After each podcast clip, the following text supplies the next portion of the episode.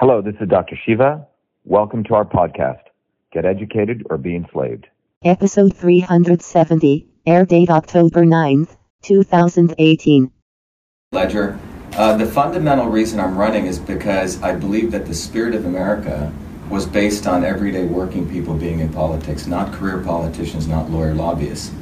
And what's happened to this country is that we have a massively corrupt system where there's only two parties who represent less than 40% of the people, for example, in the state, and they're not composed of people actually worked. You know, I uh, came here as a legal immigrant from India, went through the public school systems, earned four degrees at MIT, started seven companies, creating thousands of jobs in Massachusetts. I represent the everyday people who work for a living. And those people deserve representation in Congress. And um, that's why I'm running. Mm-hmm. And, and uh, we can talk about the policies, but the fundamental issue is that we need a government by the people, for the people, not a government by the establishment of two political parties, the Democrats and Republicans, who do not represent the working people anymore in this country. And uh, do I have the right that you uh, initially pulled papers to run as a Republican in this race? Yeah, it's a great question. So my background is, uh, you know, I've been a political activist since I've been about 17 years old. I never liked each political party, either political party. I learned something very valuable when I was 17 or 18. I think it was 1984. Uh, you may remember this. I don't know how old you are, Neil, but do you remember when Jesse Jackson ran mm-hmm. for political office? There were two candidates, uh, Ronald Reagan and Walter Mondale. And a number of us who were very uh, interesting activists, or interested activists, we thought Jesse Jackson was one of those guys who was against the establishment. But if you remember at the last minute, he gave all of his votes to Walter Mondale, choosing the lesser of two evils. So what I learned at that time was that both political parties are really part of the establishment. And then real change in this country has really taken place by everyday people. You know, women didn't get the right to vote because of the Democrat or Republicans. In fact, the Democrats laughed at Susan B. Anthony or civil rights. It wasn't Lyndon B. Johnson. And so you have change agents, and then you have a third, more insidious element, which I call the not so obvious establishment. That's what Jesse Jackson was. And in the last election, the reason I got involved uh, in electoral politics, which I never thought I would, was because here you had the establishment, which was Hillary Clinton, mm-hmm. and you can see how all of the establishment came around her the Romneys, uh, the Obamas, uh, the Bushes, everyone. You can imagine over here uh, was Donald Trump whether people like him or not, he was an agent of change. And he was representing everyday working people, blacks and whites. And, and in between that came Bernie Sanders, mm-hmm. who was really not part of the not so obvious establishment, who was really the left arm of the party to bring the votes back into the establishment. And in Massachusetts, you have the same dynamics in this election. You know, I ran as a Republican, with all due respect, uh, as a Lincoln Republican, and you found out that you have Charlie Baker, who was and the Mass GOP, who got so afraid of me. In fact, when they brought me in for an interview, they were railing against me why I voted for Trump. That was their question. And so I could see in November the writing on the wall that they already had selected Geoff Diehl as their puppet to be Charlie Baker's stooge, and a deal was struck that he would get to be lieutenant governor and he would not run against Baker. Mm-hmm. So we saw all of this. Anyone who's on the inside starts seeing what's going on. And so we dumped the Republican Party and we went independent. Was the best thing we did. Mm. But it is a fact I gave the Republicans a chance. Um, sort of jumping ahead to something else I wanted to ask you about. Um, but let's do that. Um, so, I mean, you, mentioned uh, the website repgeoffdiehl.com, um, and uh, I saw your, and I, I haven't done enough uh, to research your claims about um, what role, if any, he played in uh, the Trump campaign in Massachusetts. Uh, but I did want to ask you what evidence you have that the uh, Republican Party in Massachusetts is colluding with the Democratic Party in Massachusetts. It's a good question. And, and that yeah. Diehl is colluding with Warren. It's a great question. Look, um, anyone worth their salt who studies politics knows that the, particularly in Massachusetts, there's one party. It's called the Democratic Party, and they have two faces. You look at Charlie Baker, he's taking selfies with Elizabeth Warren. His politics are not conservative republicanism. Uh, Geoff Diehl was a longer Democrat than he was a Republican. He voted for Joe Biden. These are just you know points of fact that have been already talked about. Where it gets even more insidious with a guy like Diehl is just like Bernie Sanders was used by the establishment to bring people back into the mainstream Democratic Party, that's the purpose Diehl serves. Now, the most insidious thing is you should talk to Vincent DeVito. The Worcester Telegram has reported this, and the Politico has reported front page. And we have the official letter, which is on rep, rep, geoffdiehl.com. There's a letter from the Trump, Donald J. Trump campaign referring to Vincent DeVito as a chairman. Right. Period. But that's not what I'm asking you about. Well, no, I'm, I'm, well, you need to understand. So, why would the mainstream media, mm-hmm. which is the liberal mainstream media, which we've told them over and over and over again, sent them to documentation, keep referring to Geoff Diehl as a chairman and co chairman? Ask yourself that when they have the facts in front of them.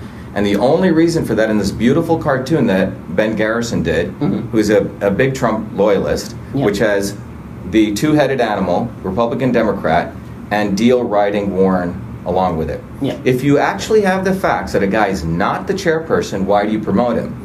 Their only reason being because you're colluding because they're afraid of Shiva Ayyadurai, who's a true Trump loyalist, and they want to steal votes away from me. Diehl has no Sweet. interest in, in uh, defeating Warren. Mm-hmm. He exists to build his brand equity. Right. So I, I understand that claim. I'm asking about the evidence behind it. Well, uh, first evidence is the fact that you actually have a document that says Vincent DeVito was a chairperson.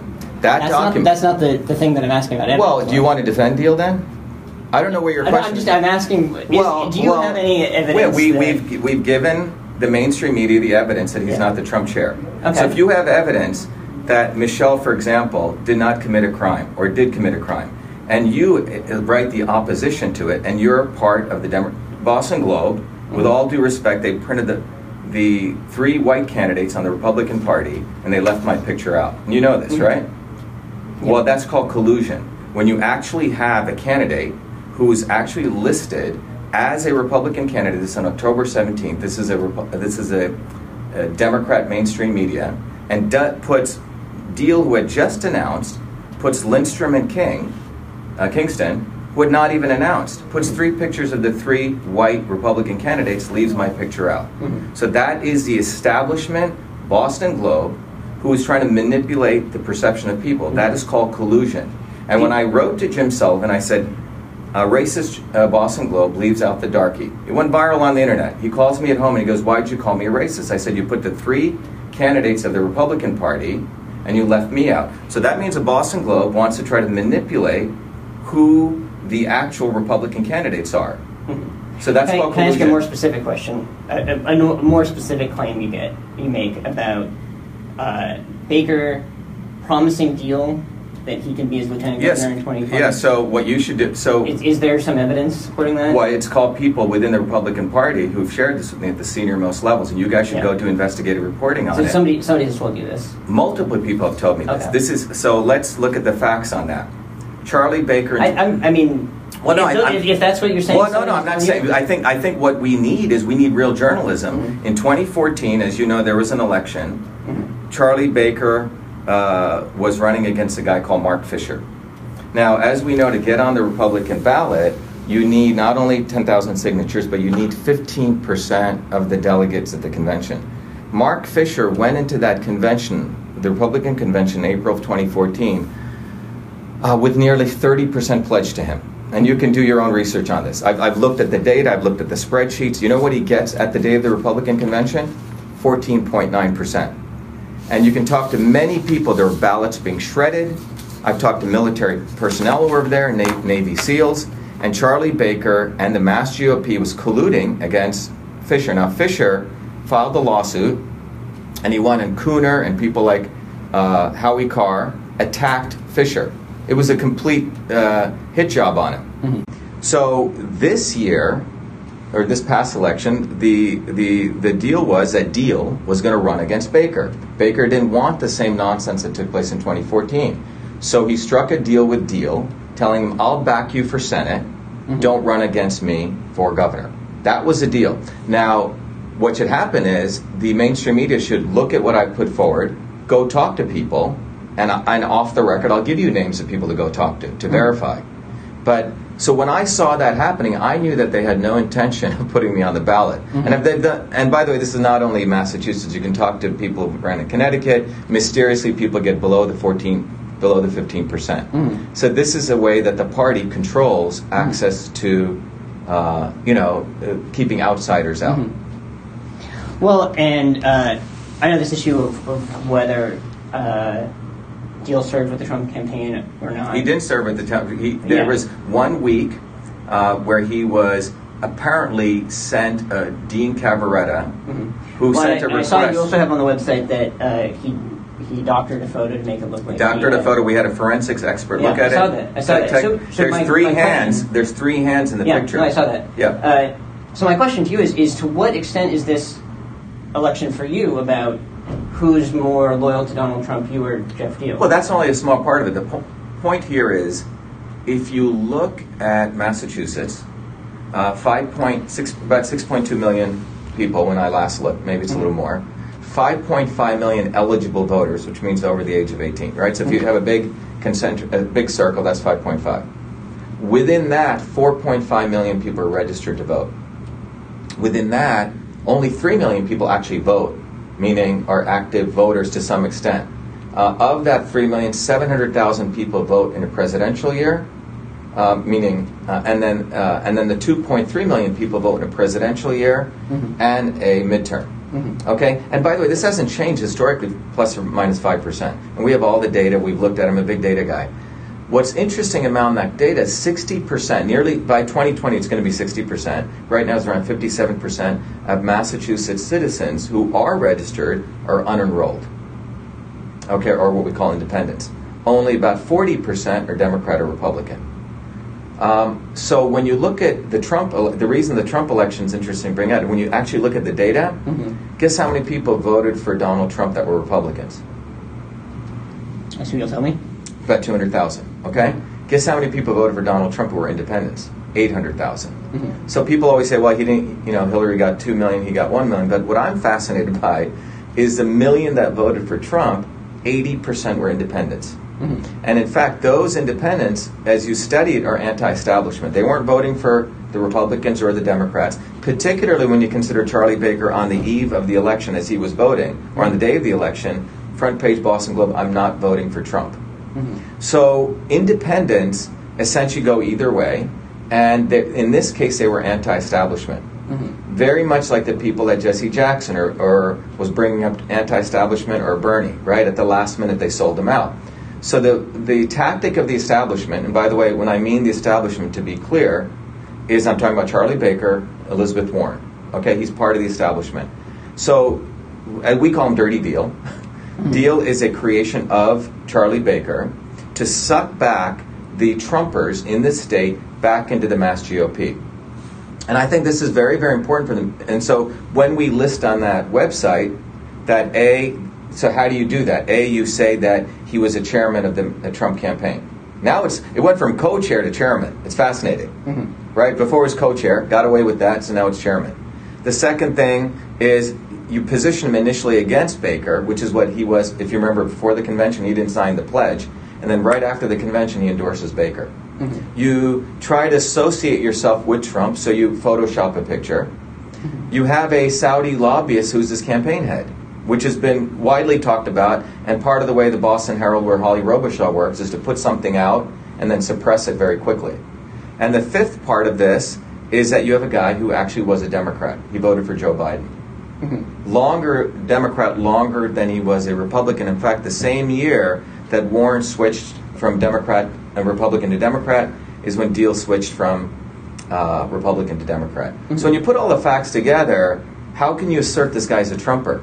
He's not. And if you talk to Trump loyalists who are on the ground, So, but my question was, to what extent is this election about who is the biggest Trumper? Well, well, what is Or- Trumper? What is a Trumper? Okay, mm-hmm. it's, I'm not talking about Donald Trump, you know, being, you know, showing loyalty to him as the individual because I don't know, I've never met. I'm talking about the phenomenon as a, person, of, a scientist who studied politics. The Trump phenomenon was a huge growth of people, uh, poor whites, uh, uh, everyday people were tired of the fact that both parties weren't serving their interests, and the media, the mainstream media, was actually fake news. That's what, and Trump was on there attacking those three elements: Republicans, Democrats, and that, and that represented what I call Trumpers, anti-establishment forces. So you're talking about Trumpism more than I'm talking, yeah, Trumpers. The yeah, like if you talk what, to what he embodies more than. yeah, I don't know politics. Donald Trump, right? Uh, Right. you know, uh, but I can tell you that his his election in 2016 was a significantly historic one. I have a lot of my friends at MIT were pissed off that I voted. For, I've never voted before until I voted for Donald Trump, because in him I saw someone who was going after Democrat and Republican. And Can I, thought ask that you good thing. that question in sort of a different way? What, why, um, you know, speaking to voters, why should they vote for you instead of Geoff Diehl? Well, I don't even know why Geoff Diehl's Geoff Diehl's not the issue. Geoff Diehl is, is, is a loser. He's set up to lose. It's the issue is why should they vote for me over Warren? Well, nonetheless, there are going to be three names on the on Right, but Geoff Diehl's not the issue and, here. and presumably, a lot of people will have their made up well, I th- well I know So- the Patriot Ledger so- is pro deal, right? Is that fair to say? I, I, I, So I don't want-. I have no. Well, I've seen your articles. You know, anyone looking at it, come on, let's be honest. Um, so this is not about Shiva versus Diehl. This is about 5.5 million voters, and we are bringing out people who've never voted before. Geoff Diehl exists to steal votes from the Trumpers back in Okay. the GOP. So it's not Can I- about. Can I just stop you? Yeah. So you're campaigning. You're talking to voters. Uh, we talk about Warren. What's that? We talk about Elizabeth Warren. Yeah. Go to our. when they're when they're in the ballot box because, like I said, many many people have their opinion about Elizabeth Warren made up. So I don't think so. you don't No, think so? no, So, no. you're, so you're not you're not trying. No, no, no. to- Go, go look at the last. If you believe in polls, Mm-hmm. so let's again look at facts instead of making up stuff. Because if you look at the Suffolk Boston poll, they looked at likely voters. Okay, this is what how they how they, how they rigged the polls. Who are likely voters? They're the 2.3 million who vote in a midterm election, which is a very small set of mm-hmm. people out of the 5.5 million. And that's called your very likely voters. Mm-hmm. Then, if you look at one column, they said we also talked to somewhat likely voters. You know what the numbers were there? 28% Warren, 24% Diehl, 14% me, 35% undecided. And among the undecided voters, I get 25%. So what we're talking about is that there's a huge set of citizenry who we're energizing to vote, who have never been um, Neil involved in the voting process in this, and this is why the Democrat Republican oligarchy is so anti-democratic, anti-American, because they take the 5.5 million and they squeeze it down to this small subset. In a midterm, 2.3 million. And all these other 3 million people are left out of it, and all the polls are done here. It's called sample size statistical bias. Mm-hmm. And that's what's going on. So the real issue is who are our voters? Well, our voters are people who are really pissed off that Elizabeth Warren voted for the Monsanto Protection Act. I spent 12 years of my life exposing Monsanto. Mm-hmm. They don't give a damn about Diehl. Diehl doesn't even know what Monsanto is, where genetic engineering is. Mm-hmm. Our voters are people who are concerned about free speech in this country and the violation of Google and Facebook, and that I actually have a solution because of the Postal Service. That's this other 3.2 million people, and that Elizabeth Warren gets funding from Google and Facebook. Our voters are people who are really questioning what was the Trump movement and want an anti-establishment force, and they're starting to recognize that Geoff Diehl is a Baker Stooge. Well, So- let me ask. So uh, you were in East Boston yesterday. You're talking to voters. You, you never have voters come up to you and say, uh, "Listen, I I'm on I'm on board with you 100. percent I hate Elizabeth Warren, but I'm not sure whether to vote for you or Geoff Diehl." You never No, we that don't- conversation. No, we get that very rarely. What we get is more uh, this conversation. How come you have not been reported in the mainstream media? Mm-hmm. How come the Boston Globe put the three pictures of the three white guys and left you out? Mm-hmm. How come Howie Carr put Diehl on there and doesn't put you on? Mm-hmm. That's what we get. Where have you been? Because right when people see my credentials, Mm-hmm. you know, a real American came as a legal immigrant, went through the public schools, got four degrees at MIT, started seven companies, produced thousands of jobs. How can you compare this guy to Elizabeth Warren as a lawyer, lobbyist, or a failed sign salesman? They wonder how come the mainstream media is actively hiding you? How come they haven't put you on the debate stage? And what is going on to this country? That's what we get. I mean, you can ask Richard here and Michelle. We were just out there, at, in fact, at East Boston, That's right. and a young girl, who's Richard's daughter, said, "Let Shiva debate," and asked Diehl, "How come you, you and Warren are not are keeping him off the debate stage?" So you don't feel like you're campaigning against Geoff Diehl at all. No, if anything, we tell the truth about Warren, and we tell the truth about Dirty Deal, who is an arm, uh, is promoted by Warren. Look at the look at the email campaign. So you, campaign. you actually look at so the you, email you feel campaign. like you're running against them together. It's- you nailed it. It's Neil, okay. you nailed it. So that's why that Ben Garrison cartoon. I don't know if you've seen it. Yep.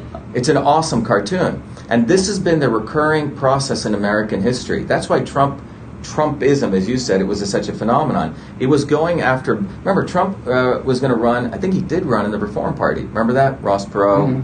Um, there is a 43% of Americans across the country declared independence now. Declared. In Massachusetts, it, by 2020 it'll be uh, 60%. Um, the oh, I think 80% of the millennials are saying that they're going to register independent. People are tired of this two-party system. And and and uh, and I think that's a real opportunity for media. The reason many of the newspapers are becoming irrelevant is because they chose one one of the other parties. They don't see this trend taking place in American society, which is people are. I, look, I went to one of the biggest. Uh, as you know, I'm into science and uh, nutrition and all these things. I went to one of the biggest health conferences. Amazing data. Of the 70 million uh, millennials, um, you know what the big difference between them and the baby boomers are? These people want truth and authenticity in advertising, marketing, everything. So that so so the young millennials, and particularly the now I think they call them the Gen Z, are particularly interested in truth. You can't really fool these people anymore. They can see through, be it Warren or be it you know Dirty Deal. They can see through them. They're starting to see. Whoa, wait a minute! The guy's not allowed on the debate stage. He got twenty thousand signatures. That's un-American. I mean, it's like climbing up to the top of the Himalayas, and then now throwing in something else. Mm-hmm. It's, it's, it's a civil rights violation in many ways. 60% of people are independents. We got on the ballot. In fact, as you know, we sued, uh, we have a lawsuit pending, uh, preliminary injunction against UMass and the debate people who put, put us off the stage. You know what the Judge Where's Stern that said? filed, by the way? In federal court. In federal court. Okay. And uh, so, so you know, you're looking at someone who fights for free speech. I didn't see Elizabeth Warren or Geoff Diehl at the free speech rally. I didn't see them defending us when the uh, city of Cambridge said we should take off the sign "Only the real Indian can defeat the fake Indian." I sued on behalf of the people of Massachusetts, and we won a landmark federal lawsuit. That was in the middle of this campaign. Can I actually ask you about that? Yeah. Um, because uh, you mentioned the cartoon. It's in all of your ads. It's on you know all your social media. The um, real Indian, and- fake Indian. Right, and uh, specifically referring to Warren as Pocahontas. Well, we, re- we, we don't refer to her as Pocahontas. We refer to, refer to this as a fake Indian. It's a very uh, a distinct difference. Mhm. Um, uh, and the reason we do that is, you see, what's fascinating is when we put up that uh, symbol on the bus. Mhm. The first symbol we had is "Be the Light." Uh, by the way, our school bus, I think you, you may have seen it, right? Yep, and then the next thing we had was "Fight for America." Uh, two weeks before, the, the, I'm sorry, the night of the St. Patrick's Day parade, like a couple million people show up. Mhm. Uh, at four in the morning, our team was out there and put the new thing, It says Shiva, uh, the picture of me, the meme of me and Warren Yeah. in her headdress, and only the real Indian can defeat the fake Indian. The reason, uh, and by the way, we, we went to the St. Patrick's Day parade. Um, you can see it. Millions of people cheering us on. Mhm. Everyday uh, working class people, white and black. The reason that meme is so powerful, and by the way, I think PhD thesis will be done on this, Mhm. uh, is that it's not about race, it's about integrity. But it's even more deeper about that. When it comes to race, we are, Scott Adams, you know, who does Dilbert, had me on a show, and he goes, You know, you've hit upon something quite brilliant. He goes, Your ad there is bringing up the need, an invitation to have a deeper discussion about race in this country. So when we're at Whole Foods, right, Mhm. a lot of liberals at Cambridge will come up, um, and the vocal minority who come up will start screaming at me, calling me a white supremacist. Mhm. It's fascinating. And I said, look at my skin color, and, and I'll say, you know what? You don't want a dark person on the ballot. And they go, what are you talking about? Because we've shattered something in them. The white liberals in this country, white liberal racism, I call it, have configured racism to say basically their view of not being racist is don't use the N word, don't use the Confederate flag, and change the name of Yawkey Way. Mhm. And then on the other end, you have the Republicans who said, don't speak about racism, because if you do, it means you're making excuses. Now, in between that is a real definition of racism. And Shiva Ayyadurai's definition of racism is this it is using race for one's economic and political advancement. And that's coming from a dark person. And by the way, these other two definitions come from probably about a handful of people out of Harvard University. And for far too long in American history, we haven't had a real discussion about race. And it is probably one of the most central issues in the Gallup poll. Mhm. It's the second most important issue. So Elizabeth Warren is a racist. And this may be hard for liberals to comprehend. She used affirmative action. Mm-hmm. Affirmative action was a gain of the civil rights movement for political advancement. And we've been hammering on that. So what does the Boston Globe do? They, you know, enlist a, a reporter to do a 10-page treatise. Oh, she didn't get into Harvard because of being a Native American. It's the most dumbest thing. They must think we're all stupid. I've been on review boards. I used to teach at MIT. Mm-hmm. No institution, I'm sure the Patriot Ledger is not going to say, oh, we hired Richard because he's Native American. Mm-hmm. You're never going to say that. Or we hired Shiva because he's black. So, because uh, you're starting to say, so, so the meme is about what you're saying. It's about integrity. The definition of racism. It- it's about- it's- it's a- it's two things. Economic advancement. Yeah, it's it's about integrity, mm-hmm. and it's about really that we put the headdress on our purpose because that's what she did when she listed herself in 1986-87 in that faculty directory, mm-hmm. right? She used race to get advancement. Mm-hmm. And anyone who knows this can observe that with a rational mind. That's what people are upset at. Now, racism also occurs the other way. When you have the right wing, quote unquote, Republicans, right wing people point blacks as the issue. It happens both ways. So, Boston Globe leaves out the darky, mm-hmm. okay? And just wants to talk about how poor whites are the problem. Mm-hmm. Over here, you have the right who points at blacks being the problem. They're all criminals or they mm-hmm. need to be incarcerated. So in America, you have the people in power use race war, mm-hmm. and they never address the fundamental issues. So that's why you have the average net worth of a black person is eight bucks in Boston. Think about that. It hasn't changed. So so-called, in all of this inclusivity and diversity, the average, if you look at the balance sheet of a black person, is eight dollars. And God forbid you say anything in support of a poor white person whose infant mortality is going like this on a curve, right? While the rest of the, the developed nations are going like this. If you talk about their opioid addiction rates, then you're called a white supremacist. Mm-hmm. So they have you bucketed. And, and so a dark skinned American guy like me sure should not be a so Trump supporter, sure should not support white, you know, poor whites, mm-hmm. and sure should not be calling out Hillary Clinton and Joe Biden as racist or Elizabeth Warren. That doesn't compute because they've put people into very nice buckets, and that's what independents are. We think independent minded, Yeah. right? So I, I think I've got the, the idea, but let me ask you about the message Sure. because uh, many Native Americans find the use of Pocahontas uh, in a in a we're not using way. Pocahontas, though. What's that? We're not using So, Pocahontas. so if I look, I, which may, may You can look. right, never- if I look over your social media, You I go look. find We- Pocahontas anywhere. You won't. Go look at it. If, Mhm. if, if there is, it may have been something supporting Trump, but we have used the message fake Indian. Yeah. And it's real Was that deliberate to not use Pocahontas because? Yeah, I don't think I don't think that's yeah, I because that has other. We use real Indian versus fake Indian. Right. We call real and fake. Okay, uh, fake deal, dirty deal, right?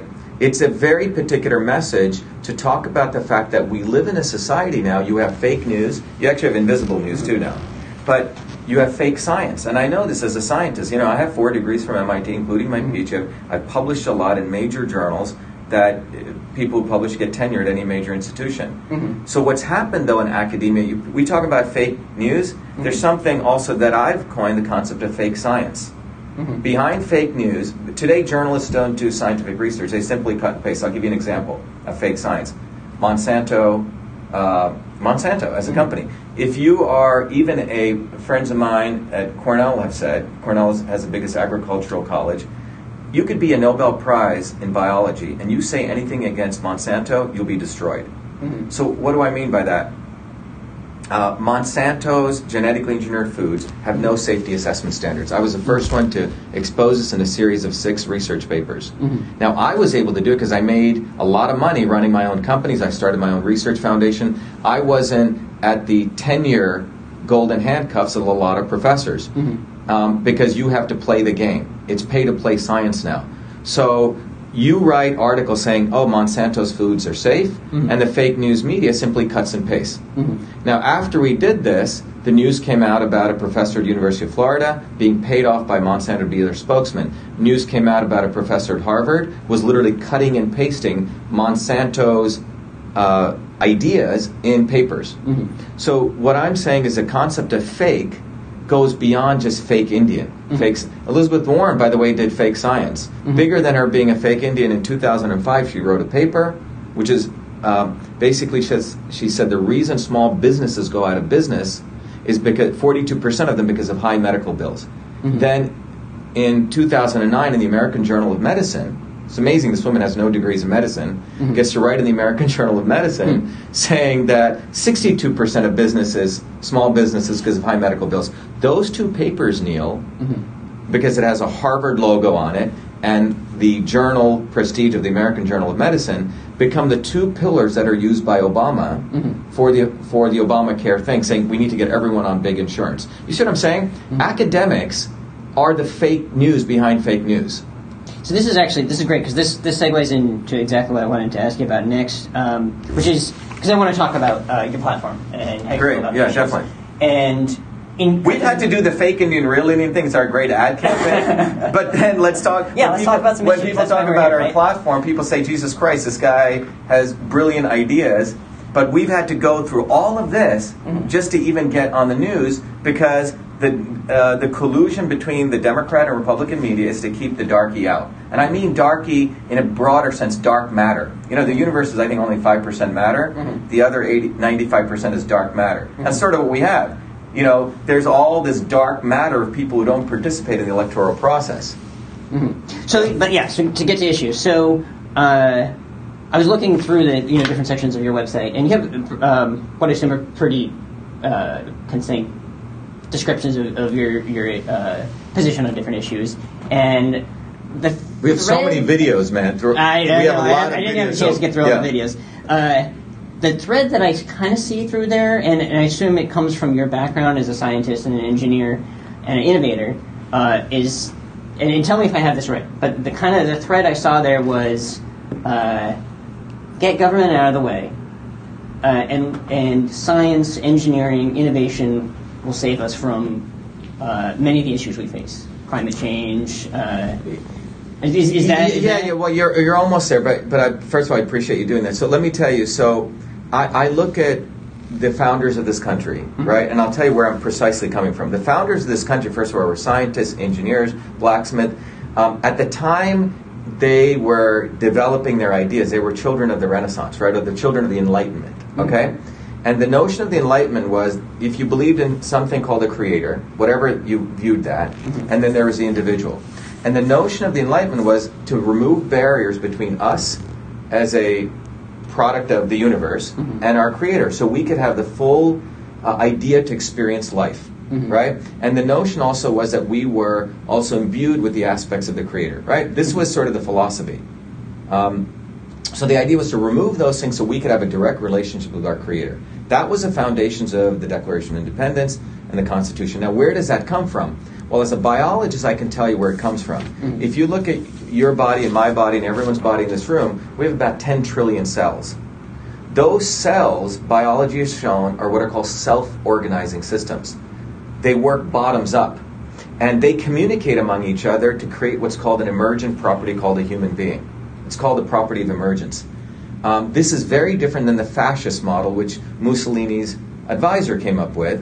And he said something interesting. He had a notion of the cell, mm-hmm. he, the human body. He said there's a central command and control, and it tells all the cells what to do. It's mm-hmm. bullshit. Mm-hmm. Excuse my language. It's actually the other way around. It's a bunch of cells work together to. It, it's bottoms up. So it's called a self-organizing system, and that's how the universe uh, actually is organized. And that was the Nobel Prize that was given to Prigogine in 1957. Mm-hmm. So I base it on that.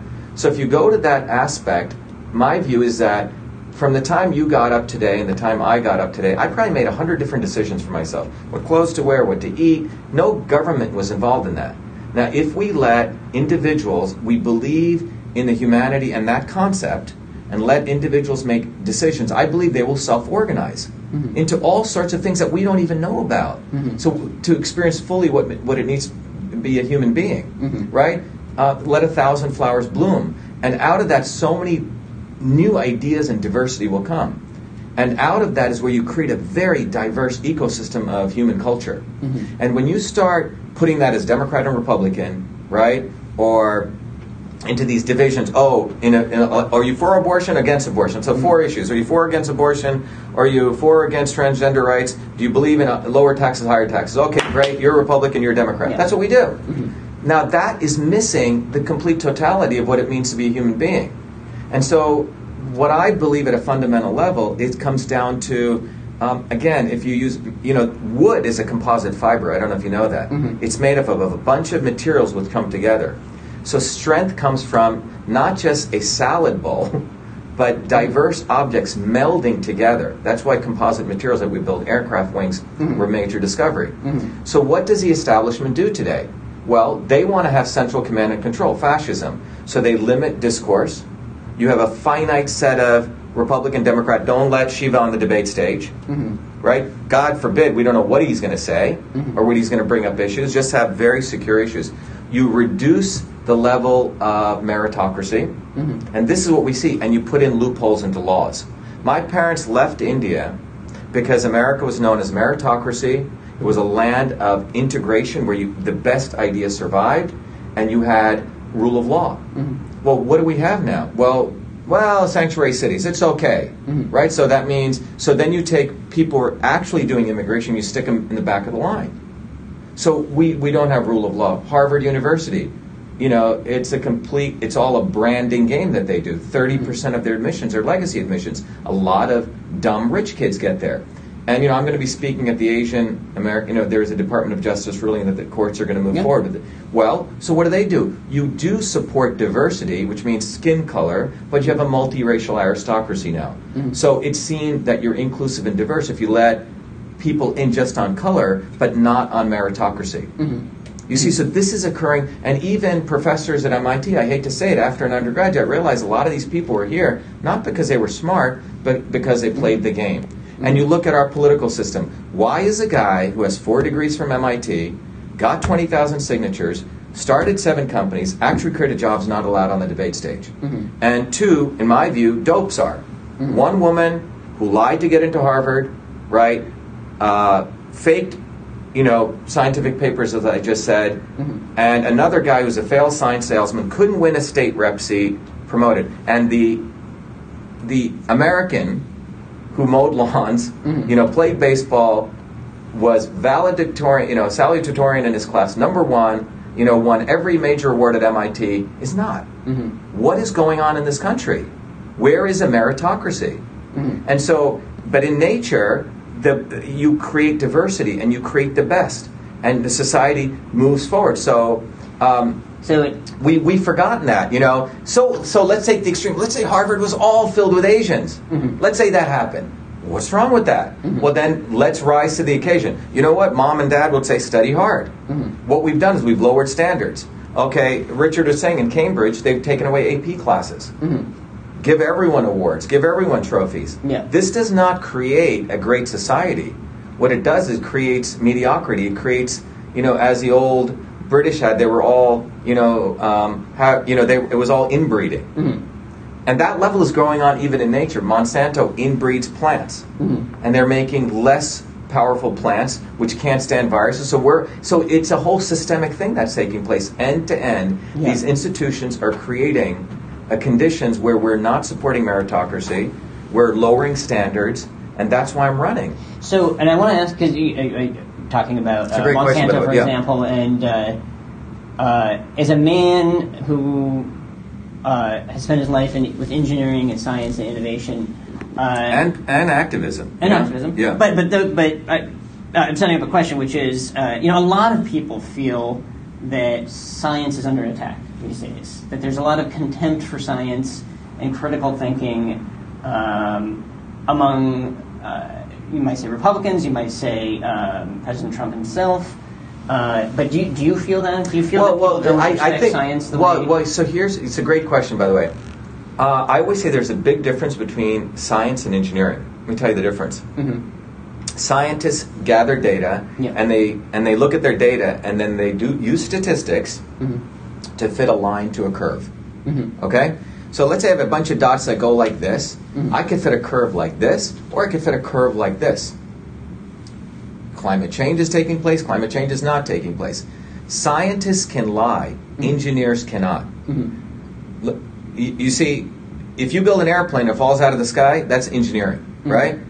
Um, you build a car and it doesn't work, that's engineering, Mhm. right? You, you your, your business gonna, you you build a piece of software, it has bugs. Engineers cannot lie, scientists can, Mhm. and this is a Would, fundamental would, it, difference. would I be wrong um, to say that engineering is built upon science, though? Engineers built upon scientific, scientific principles. So, for example, uh, Bernoulli's principle has existed for many years about the fact that if you have a wing and airflow goes under the wing, Right. that you'll get a normal lift. Okay, well, that's a principle.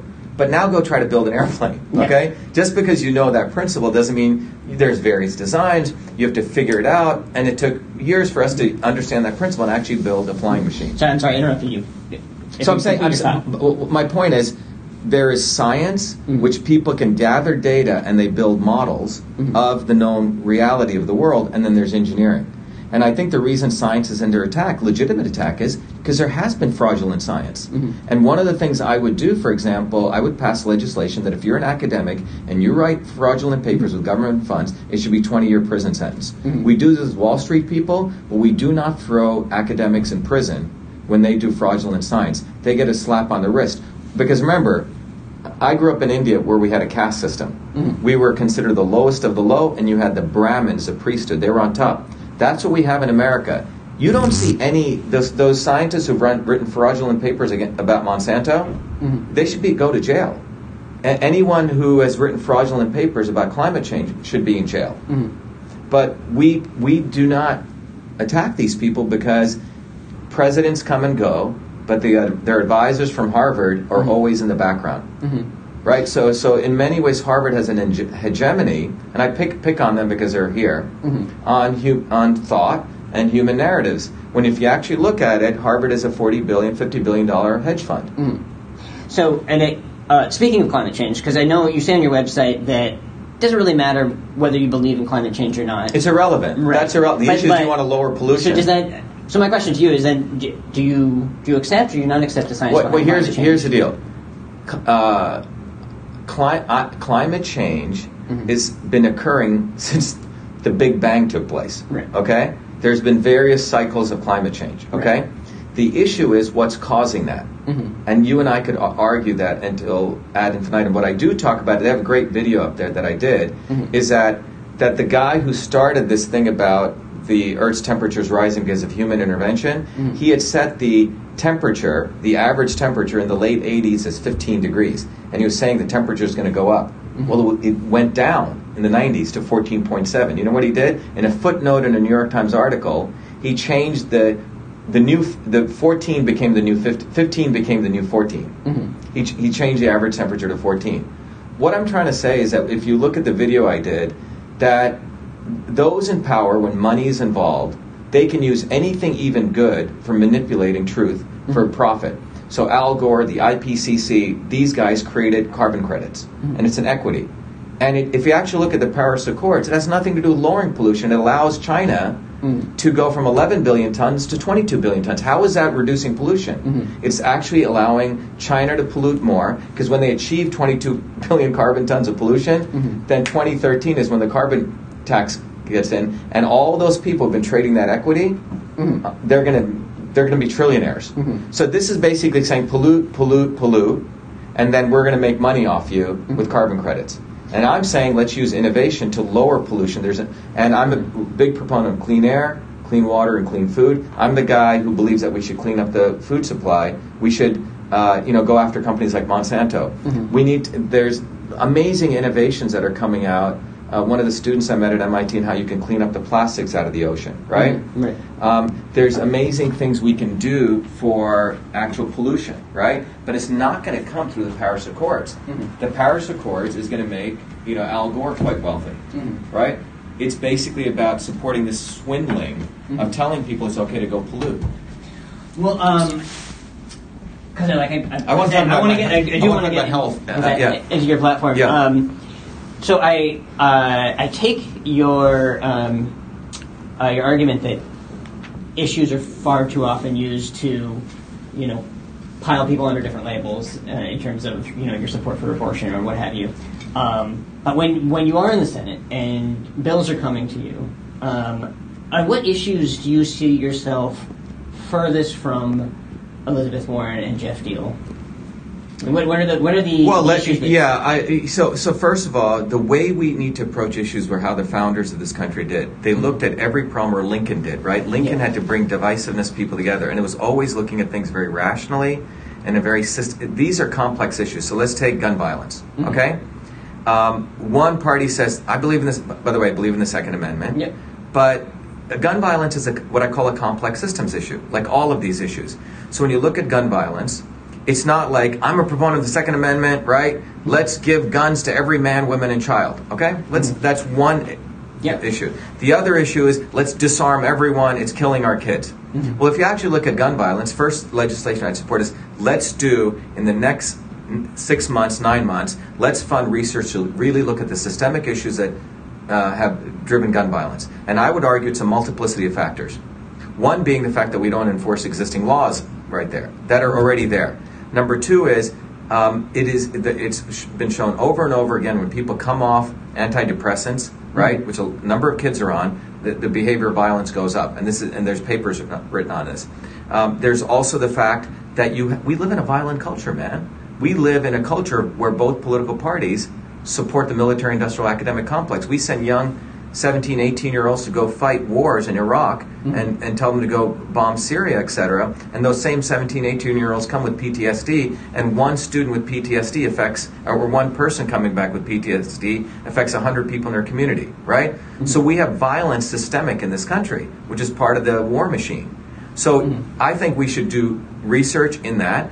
So I'm saying the difference between me and both of these, frankly, people who who should not even be represented, who, who are such at a low base, is I take a systems approach mm-hmm. to these problems, and we need to. So we really go to the root because mm-hmm. Let's take ano- another issue like immigration. Sure. Okay.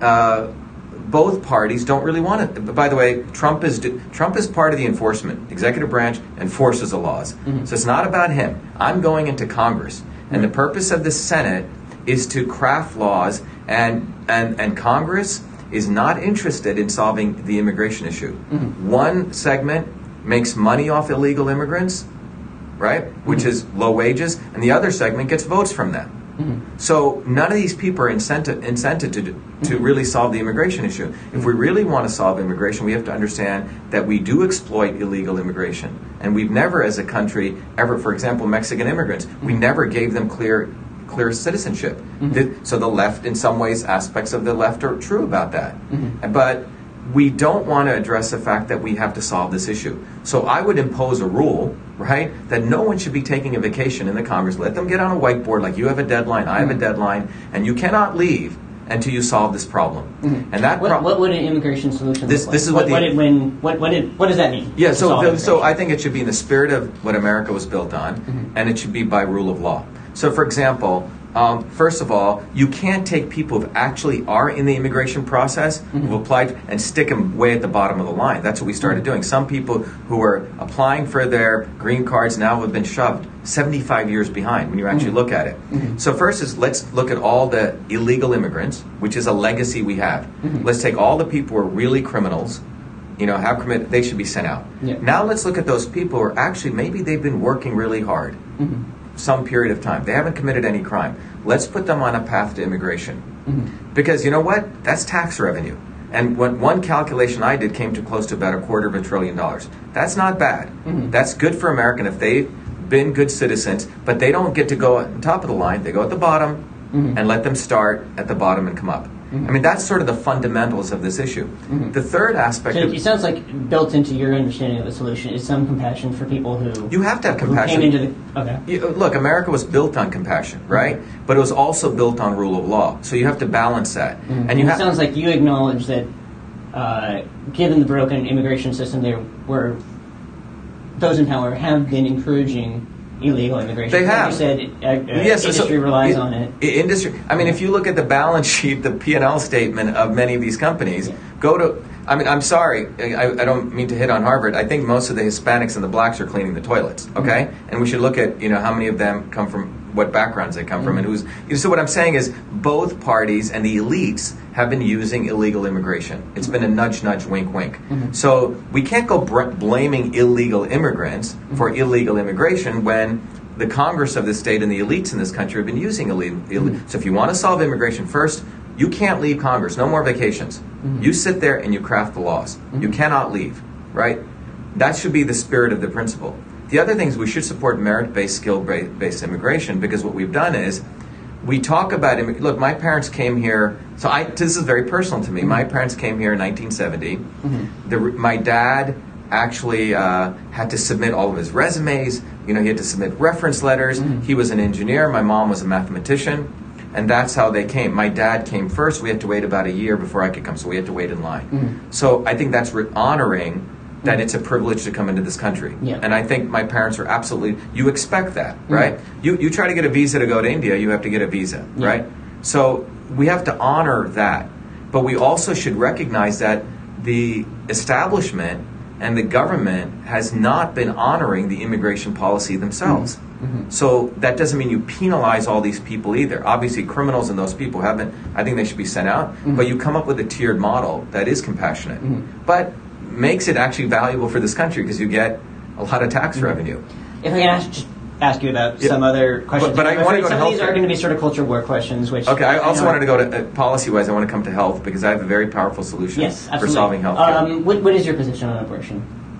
So here's my position on it. Yeah. That I, as a so uh, I believe there are two lives. Mm-hmm. Okay. Again, looking at it very rationally. Um, if you look at the epithelial does form within three days, Mm-hmm. right? There are two lives involved here. So anyone on the left who says, "Oh, it's my decision," you know, it's only one life. Well, that's not true. There are two lives. There's been a hundred biological papers written on this. So I believe there's two lives. Now. Uh, uh, in the rare cases, right there, my view is abortion should be rare. And any woman I've spoken to who's had an abortion, they don't feel good about doing it, Right. right? So on the one hand, it's a personal decision, but on the other hand, know that it's not. It's not just your life. From a pure uh, systems understanding of biology, there are two lives involved. That's my position on abortion, and I'm not going to take pro or anti. I'm saying that this is a very important personal decision, but there are two lives involved. Um, interesting. Uh, but it, it sounds like that understanding allows for some. I'm saying, I'm saying, I'm saying the left and right tries to bucket everyone. Right, And right. and issues in life, but like gun violence, At the like end of the day, the only votes available to you as a senator are yes and no. no, that's not true. That's what I'm trying to say. No, no, no. What I'm trying to, what when you vote on something, Yeah. but you can vote on things, and you can- you can take a systems approach to this because the 70 percent who don't, 60 percent who don't participate, Mm-hmm. are actually people like me and you talking right now. Mm-hmm. They want to have discourse, and I believe many of these issues. We need to have open discourse Mm-hmm. on them. We don't have enough discourse in this country anymore. We need to really go into some of these issues. Mm-hmm. And I think out of that will come compassion and understanding and truth. Um, you, you, you were talking about the Senate being the body that, that crafts legislation, but of course they're also the body that confirms uh, judges. And I'm just curious what your, your thoughts were about the recent confirmation. Well, well, it was, fir- first of all, Kavanaugh's, you know, from a pure uh, scholar standpoint, from a poor, he's more than qualified for that job, right? What took place, though, was completely, in my view, outlandish. That took place in this sense, um, and I have a very interesting view on this. Um, meaning, separate from Kavanaugh, on his credentials, he should be confirmed, in my view, right? But what we saw took place was again the establishment of Republicans and Democrats. A lot of people are actually disgusted by both both, both parties mm-hmm. what took place in there, because if you really think about, I think both of these people are not everyday working people, be it Ford or Kavanaugh, mm-hmm. right? They, they went to a pretty elite prep school, right? Mm-hmm. They're not your everyday working people, and in fact, most of those people in those chambers weren't working day, everyday working people. And I what I what I felt was that in some ways both of them on that personal issue mm-hmm. were not being true. Okay, mm-hmm. meaning this: uh, here was uh, Ford. Mm-hmm. Okay, I don't know her history, but if I were on the Senate Judiciary Committee, just on a personal note, I said, look, what was a 15 year old doing at this thing? Let, us just step back. If, if what was a 15 year old woman doing with these frat boys? Mm. Okay, if that were my daughter, I'd be pretty concerned, right? Mm-hmm. And yet, you want to now, later on in life, 40 years later, point to. I don't think they were frat boys. They, they were still in high school at the time. Well, but but I'm saying quote unquote frat boys, you know, getting drunk and having, you know what I'm saying? Yeah. And the the point I have is that on the one hand, you're bringing up I think they were eight, 18. And 18 and she was 15. I mean, I, when I was 15, I had 18 year old friends. I don't think that. R- r- no, no, but what I'm yeah, but I'm saying that the point is that it's a pretty significant thing to go to a, a party, right? I would just ask her that question, right? And then later in life, point the finger and say that I was sexually assaulted by these people, right? I mean, there's a contradiction there. And this is a larger contradiction. It's a cultural issue, right? The other thing is he kept amazing notes for himself, right? Beautiful notes. Said I'm a Catholic boy. Well, you also got wasted, Yeah. and no one could. You don't even remember where you went. That's a little bit contradictory, right? So what I see is on a very cultural thing, people, you know, a lot of people go to prep schools. I'm sorry, they can get away with a lot of murder. Yeah. You know, and they're monitors, and they have an entire culture which protects them. Everyday working people do not have that. If you do something bad, you get your mugshot, you get arrested, you get records.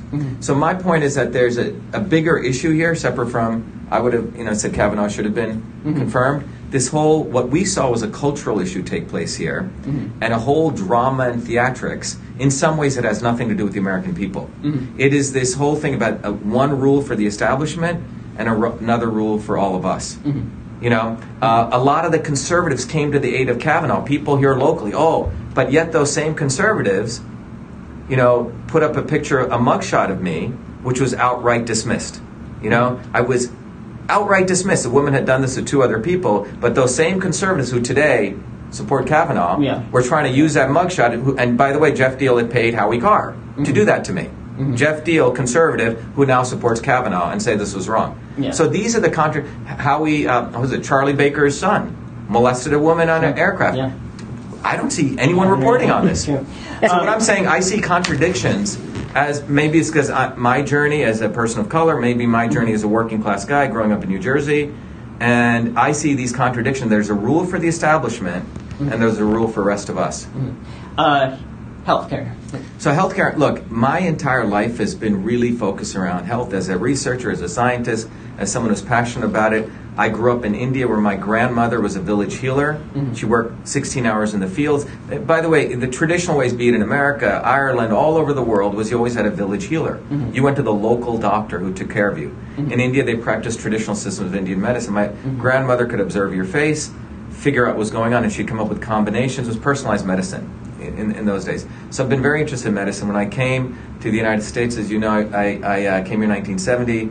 By the by the age of 14, I'd completed calculus. Ended up working full time at a medical school doing medical research. At the age of 14, where I invented the first email system. Mm-hmm. When I came to MIT, deeply interested in medicine, but I was profoundly upset at the fact that the modern medical system triages people. It really comes from wartime medicine. You mm-hmm. take a person, if they have a headache, you may see three specialists. Yeah. So recently, medicine is trying to figure out pre- precision medicine or personalized medicine. So a lot of my life has been focused on preventative medicine mm-hmm. and doing medical research. So my solution is based on what I call real health. And, and what that means is a recognition, first of all, that the entire discussion of healthcare does not include this fundamental recognition that we need to lower the cost of healthcare. And wh- why is, in fact, we have created a system that perpetuates high costs in healthcare. So you have a collusion between big insurance, um, big hospitals, and big pharma. It's this triangle of collusion. And at the center of that collusion, which mer- many Americans do not know because it's, it's not even discussed in the press, are called GPOs, Group Purchasing Organizations, and PBMs, which are the pharmaceutical equivalents. These two organizations control the supply chain of medicine from the manufacturer to the CVSs where you get it. On this, they're, the three PBMs, or the GPOs who control everything that occurs in the hospital. So if you walk into a hospital, every object in that hospital, the stapler that's on the nurse's station, to the bedpan, to the catheter, is controlled by three GPOs. Mm-hmm. Those GPOs, starting around the late 90s, early 90s, and early 2000s, were given the rights to do kickbacks. They're the guys, the middlemen. Mm-hmm. In the earlier form, there were ways to, to lower costs mm-hmm. by hospitals being able to aggregate. A quarter of a trillion dollars in waste right there, mm-hmm. up to potentially half a trillion. And they're allowed to give kickbacks to hospital